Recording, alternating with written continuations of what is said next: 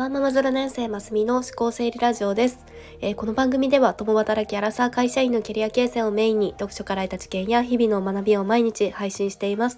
えー、ぜひフォローしていただけると嬉しいです。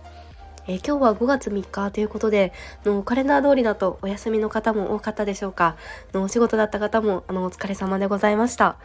えー、ゴールデンウィークはゆるっと聞けるっていうのをテーマにお届けをしています。で、それで今日はあのちょっと珍しくおすすめの映画についてお話ししたいなと思います。あのいつもは本の紹介とかが多いので、まあ、ちょっとこのような形でお話をしてみたいなと思います。で、その今日お話しする映画はあのアマプラとかでも見れるので、まあ、ゴールデンウィークにお家でゆっくり見ても楽しめるかなと思ってあの今日はお話ししたいなと思いました。でそれがあの実話をもとにしたドイツ映画なんですが5%の奇跡っていうようなお話です。これ見たことあるよっていう方もいらっしゃるでしょうか。でこのお話はあのちょっと特別な事情のある男の子が一流のホテルマンを目指すっていうような話なんですがあの一本見たらの何があっても諦めない信念とか、まあ、夢って何だろうっていうようなその考えるきっかけになったりとかのやっぱりあの人は自分一人の力では何もできないんだなっていうことにあの改めて気づけると思います。でこれあのまずタイトルのの5%っていうのが何かっていうとあの主人公の男の子が高校生くらいの時に、まあ、先天的なの病気で視力の95%を失ってしまうんですよね。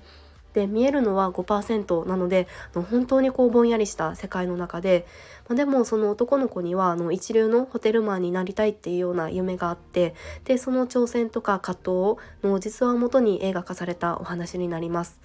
で、まあ、ホテルにこう就職したいってなった時にの最初はこう自分にはこういう病気があってっていうのをこう普通に書いてで応募してももうやっぱりこう書類選考の段階からこう通してもらえないんですよね。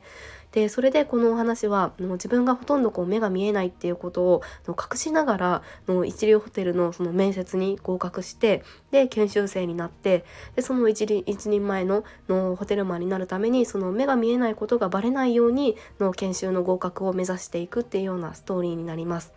でほとんど目が見えないとしたらもうまず歩くだけでもあのちょっとした動作ももうどうしたらいいかわからないですよね。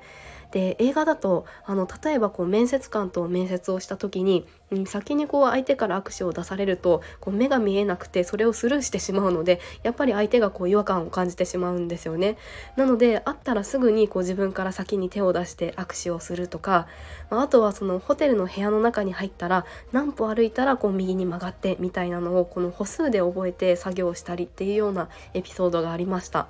でそしてでこの話で欠かせないのが、まあ、そういう何歩歩いたらこうしようみたいなことを教えてくれるようなその周りに親友ができたりとかでどんどんその主人公に周りが協力していってくれるんですよね。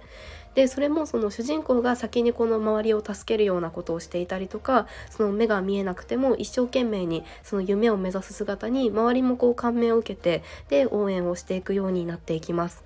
でその研修の中でもこう目が見えないなら例えばこう室内でデスクでできるようなオペレーターの仕事とかなんかそういう仕事でもいいんじゃないかっていうのを裏で勧められたりとか、まあ、でも主人公はどうしてもホテルマンになりたいっていうような夢があってでそれを諦めないんですよね。でまあ本当にこう目が見えないことを隠しながらそのいろんな研修にこう通過していってで最終合格ができるのかとかの目が見えないことを隠しながらあの映画の中ではこうちょっとしたこう恋愛とかっていうようなあの発展もあったりしてでその恋があの最終的にうまくいくのかみたいなところとかそういったあのところは是非あの実際に内容は見てもらいたいなと思います。まあ、起承転結はあるんですけれども、まあ、見終わったらすごく前向きにあの自分の仕事もなんか改めてこう考え直して見れるような映画になっていると思います。